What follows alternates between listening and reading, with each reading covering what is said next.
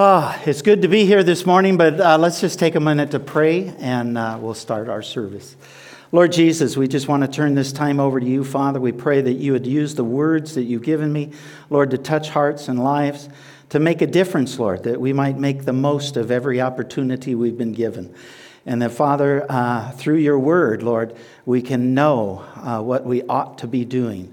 And so, Father, uh, bless your word and bless this time. In Jesus' name, amen. You know, since we're all here today, I'm sure that we've all been given some time. We have time. We, it, it's not something that uh, there's only a short amount of it. Do you remember a song by the Byrds back in 1965 called Turn, Turn, Turn? Some of the older people probably remember that one. But uh, it, it, was uh, To Everything There Is a Season. It was originally written by Pete Seeger in 1959, but it comes from the Bible, from the book of Ecclesiastes. And if you want to turn in your Bibles to the book of Ecclesiastes, chapter 3, I'd just like to spend a couple of minutes just talking about that. Ecclesiastes chapter 3 says, There is an appointed time for everything, and there is a time for every event under heaven a time to give birth and a time to die, a time to plant and a time to uproot what is planted, a time to kill and a time to heal, a time to tear down and a time to build up, a time to weep and a time to laugh a time to mourn and a time to dance, a time to throw stones and a time to gather stones, a time to embrace and a time to shun embracing, a time to search and a time to give up as lost, a time to keep and a time to throw away, a time to tear apart and a time to sew together, a time to be silent and a time to speak, a time to love and a time to hate a time for war and a time for peace. What profit is there to the worker from what, that in which he toils? I have seen the task which God has given the sons of men with which to occupy themselves. He has made everything appropriate in its time. He has also set eternity in their heart. Yet, so that man will not find out the work of God, which has done from the beginning even to the end. I know that there is nothing better for them than to rejoice and to do good in one's lifetime. In the book of Ecclesiastes, there's a time appointed for everything. God's made everything appropriate in its time, and there's nothing better for us to do than to rejoice and do good in our lifetime. We each have 24 hours with which we choose to do. Each day is a gift from God, and we only have a limited number of them in which to make a difference for Christ in this world. Time is precious.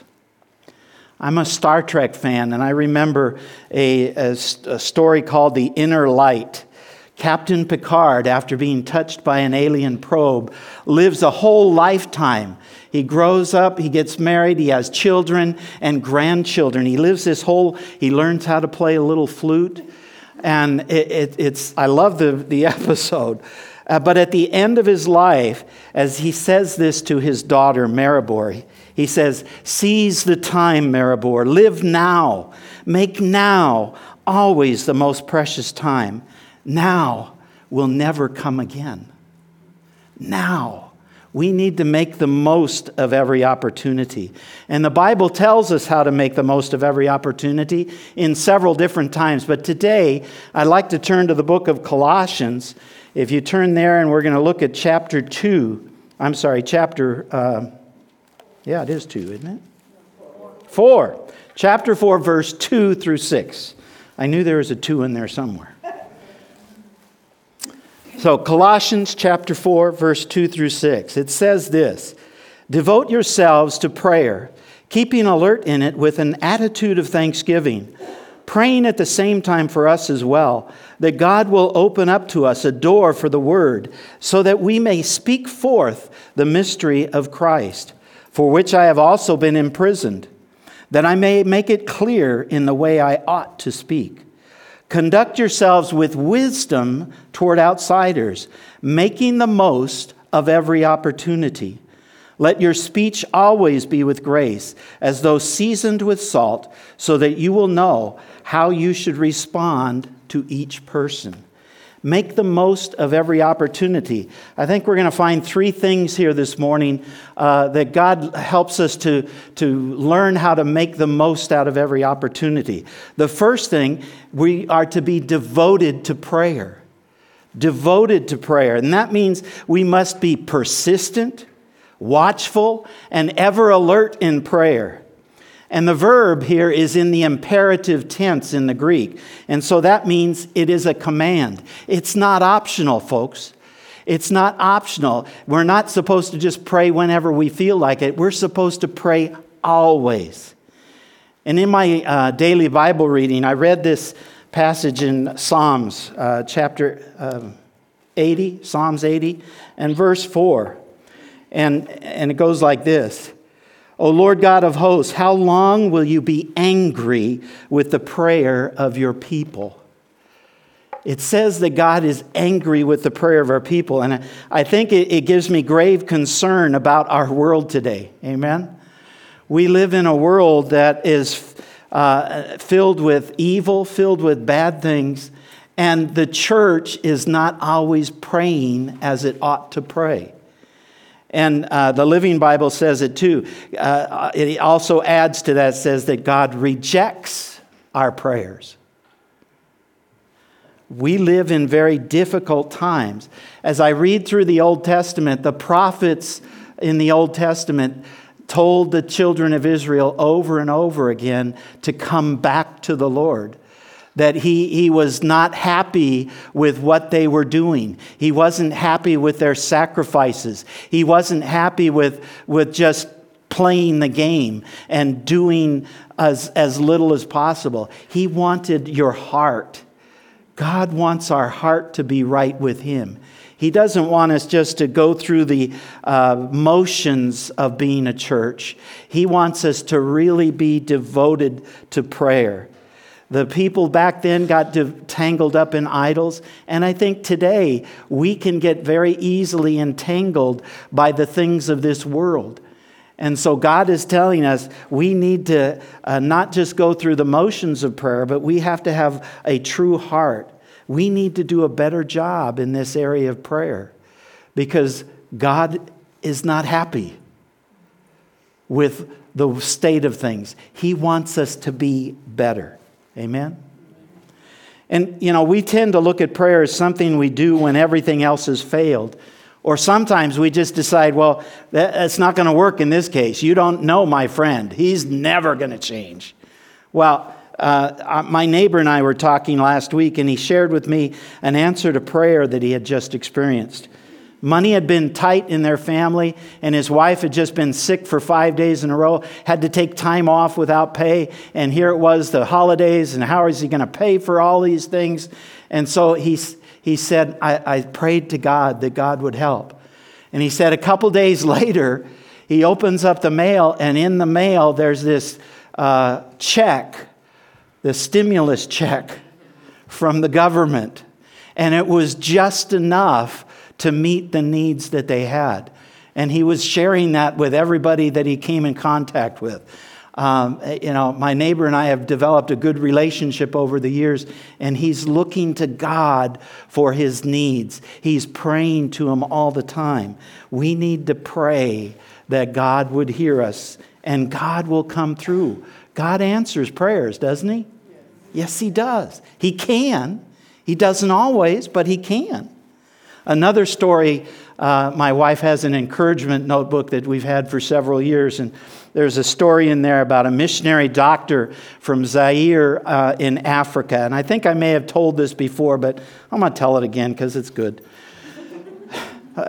a woman on the mission field had a premature baby, and they needed a hot water bottle to put next to the baby to keep it alive. They went to get the hot water bottle, it was rotted out and they had nothing to do. They, they covered the baby up as much as they could, and um, they just waited.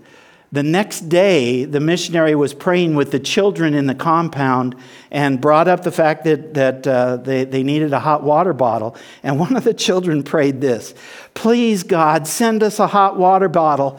It'll be no good tomorrow. Send it today. And while you're at it, please send a dolly for her so the baby will know that you really love her. The missionary just said, God, I don't know what you're going to do. But she waited. And later that afternoon, a package came from her Sunday school class back in, in uh, England that had been sent five months before.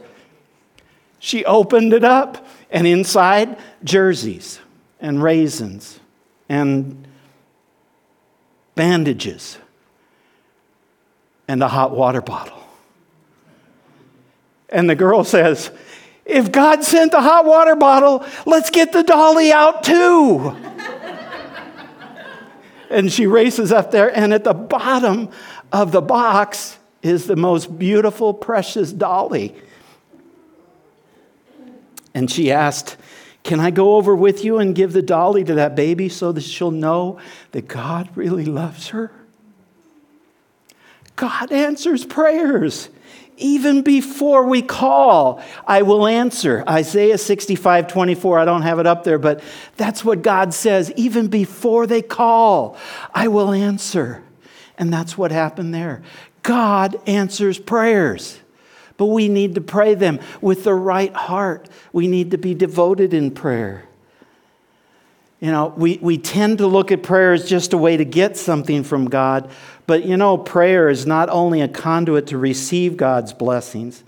Norman Vincent Peale said it this way Prayer is not a device to get you what you want. Prayer is a means of bringing you to the point where you will accept what God wants. Amen? We need to accept what God wants. When Mary Beth was first diagnosed with lupus in 1994, we wanted God to take it away, to heal her miraculously, and our prayers reflected that desire. But after reading a book entitled Embracing the Wolf about a woman's struggle with lupus, God revealed to us that even if she was never healed, we needed to embrace what God was doing in the midst of her difficulty. Her lupus continues to be an issue, but God with us in every situation is always more than enough. So sometimes God changes the way we look at those situations. In last month's Decision magazine, Ruth Bell Graham uh, had a poem at the very back page of the magazine that expresses this dichotomy of waiting on the Lord in prayer. You know, and it, it's called Contented Yet Discontented. Teach me contentment, Lord, whatever my lot, keeping my eyes on you in trust, knowing your love is true, your way is just.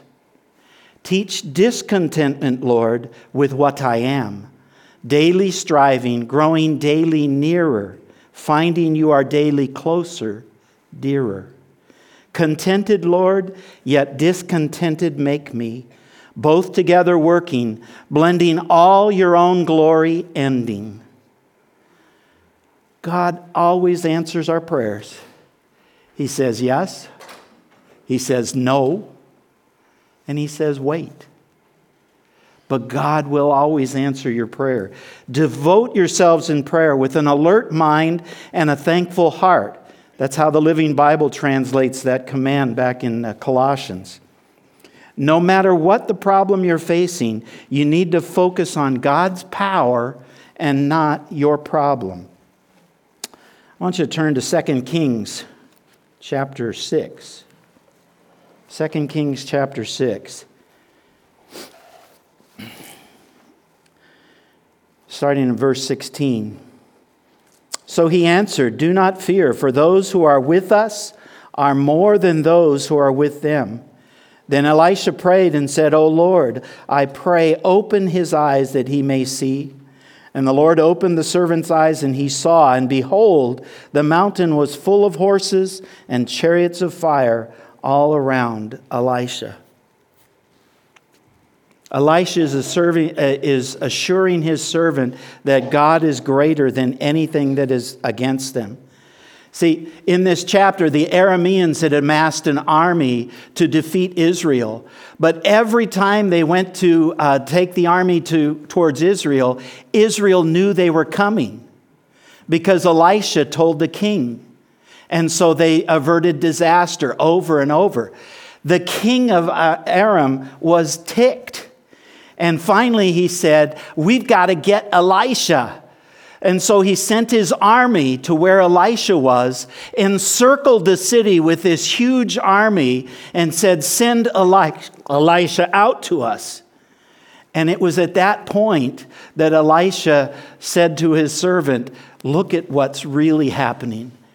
And when his eyes were opened, his servant saw not just the army, the problem that they had around them, but all around the outside of them was the mighty army of God, flashing and lights, and, and, and it was glorious beyond all things that they could imagine.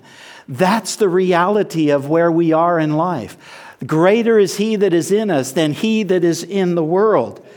Devoted prayer will allow you to clearly see that those who are for you are far more than those against you. Focus on God's power, not your problem. We need to go to prayer with that mindset. God will answer our prayers, but we need to realize that there's a lot more going on in this world than what we can see right here in front of us. Those problems are sometimes conduits to victory. Those situations are sometimes ways that God brings about His very best good in our lives. Amen? But we need to be devoted to prayer.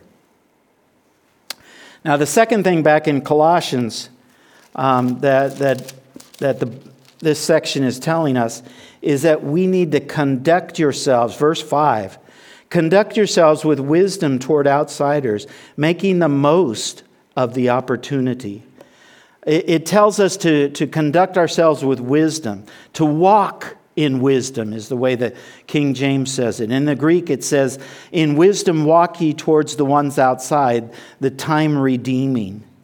And the word there for walk is peripateo.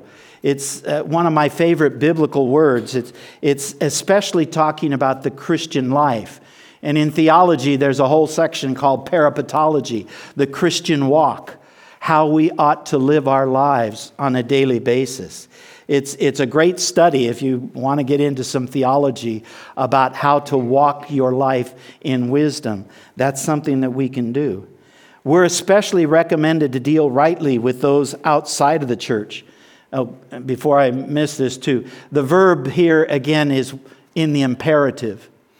So this is not something that, that, that's an option.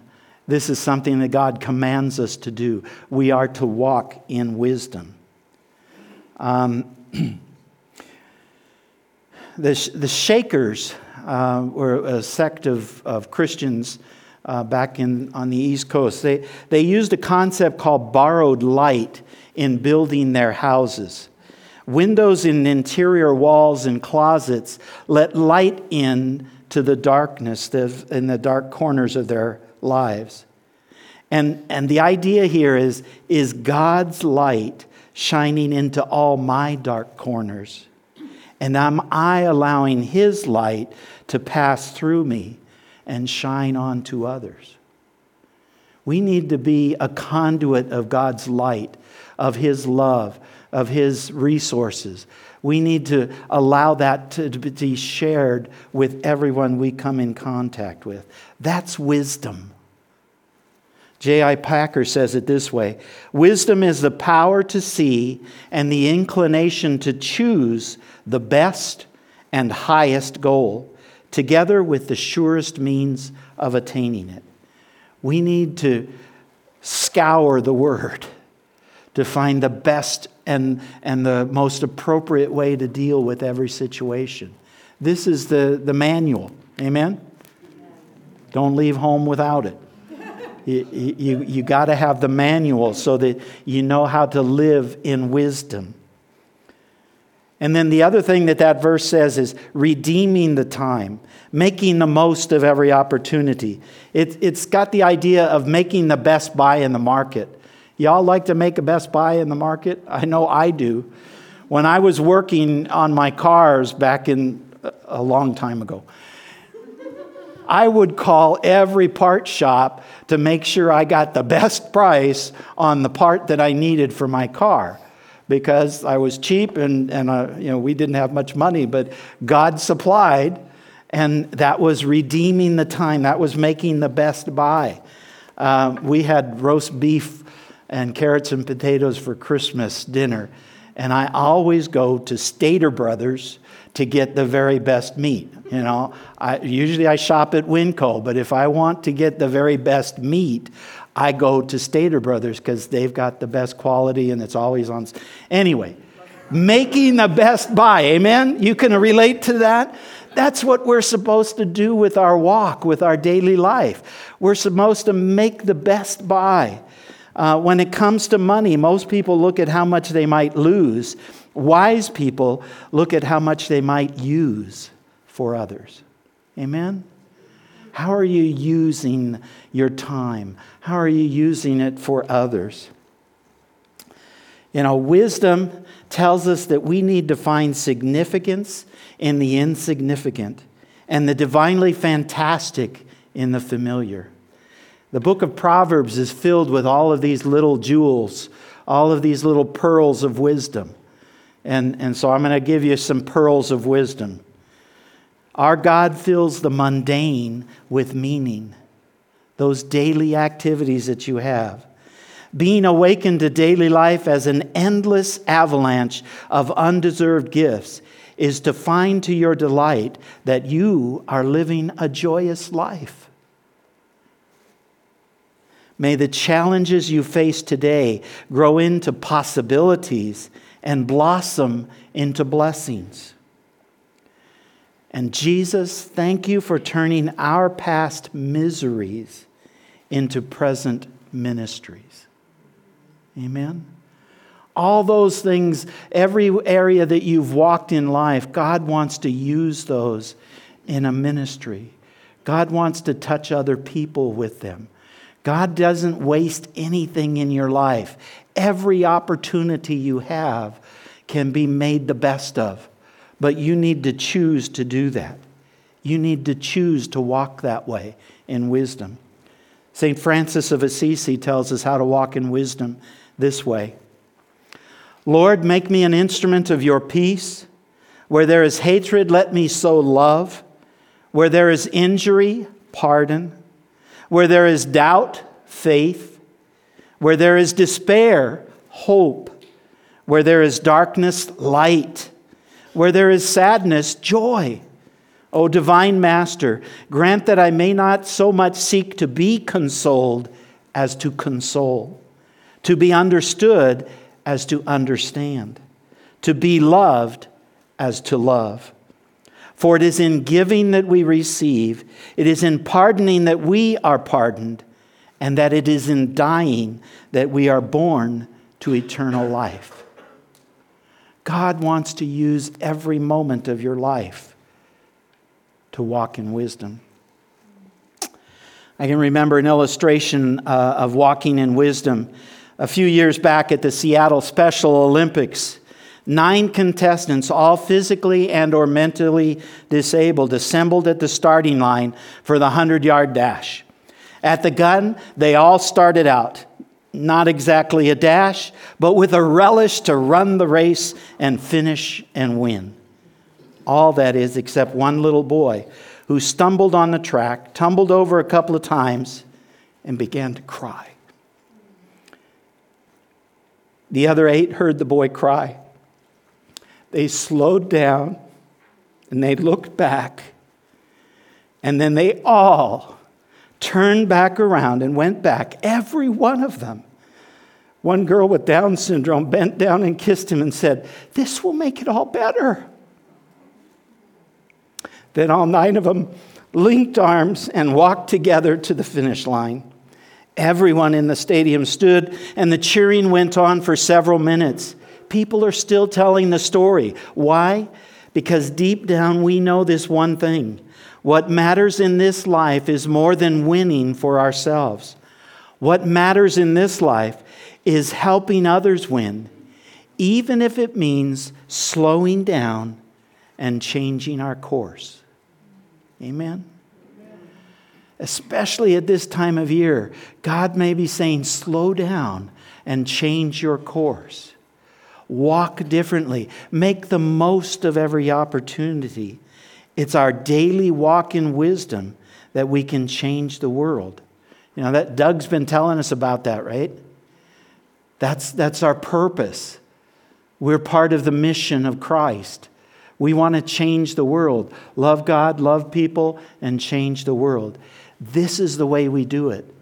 Day by day, in every choice that we make, to choose Christ over the world, to choose the best over what the world says.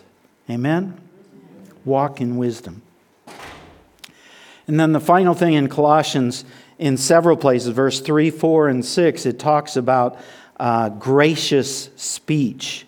It says, praying at the same time for us as well, that God will open to us a door for the word, so that we may speak forth the mystery of Christ, for which I have also been imprisoned, that I may make it clear in the way I ought to speak. And then verse 6 Let your speech always be with grace, as though seasoned with salt, so that you will know how you should respond to each person. Let your conversation be gracious. The verb again, it's in the imperative tense. So we need to speak with grace. Seasoned with salt. Salt is a preservative that keeps food from going bad, and it's a seasoning that, uh, that helps the taste of food. Amen? I got to have my salt. Our speech needs to have a preservative character, and it should be tasty. What we say should be tasty. 1 Peter uh, 3.15 says it this way. Okay.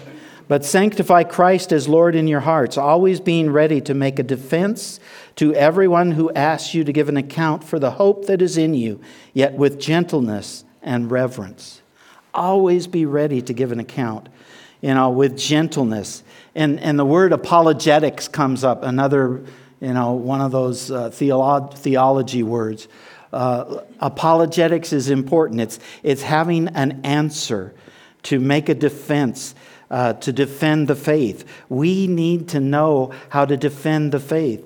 We need to know about this Word of God. We need to study it. We need to put it into our hearts. Our speech needs to bring people to, into the gospel and not to chase them away. And then also 2 Timothy 2:15 says this, be diligent to present yourself approved to God as a workman who does not need to be ashamed, accurately handling the word of truth. Study to show yourself approved, is what the King James says. We need to study it. We need to put it into our hearts day in and day out. It's important that we take the word so that our speech might be filled with grace. It can't be filled with grace just from us, it has to come from here. Amen? The Word of God will inform our speech. The Word of God will give us something that's worth saying. The Word of God is important. Amen? So, with that in mind, me being a teacher, an old uh, retired teacher, I'm going to leave you with some homework assignments. Okay, everybody got your paper out? You can write down your homework assignment here. First one Hebrews 13, 1 through 21. And especially at the very end, uh, it says, uh, Now the God of peace, who brought up from the dead the great shepherd of the sheep through the blood of the eternal covenant, even Jesus our Lord, equip you in every good thing to do his will, working in us that which is pleasing in his sight through Jesus Christ, to whom be the glory forever and ever. Amen. Verse 20 and 21 of chapter 13. Everything before that leads up to that. This is how you are equipped to do every good thing in His will. You want to do every good thing in His will? Well, then read through that first part of Hebrews. It's full of good stuff, full of good ways to walk in wisdom and to have gracious speech. And then the second one is in 2 Peter 1 15. 2 Peter 1 1 through 15. As Paul is approaching the end of his life, he leaves directions on how to grow to, in grace to those he loves. That whole section will give you ways to grow in grace. Amen? So that your speech may be filled with grace. And then the third thing that I want you to do is to worship the Lord. Listen to gospel music, folks. Listen to Christian music as much as you can. Uh, in Gospel Song by Rhett Walker, it says, Ain't nothing like a gospel song. Makes me want to sing all day long. Sometimes about that amazing grace, sound of praise makes my trouble seem not so strong. Let me hear a heart set free.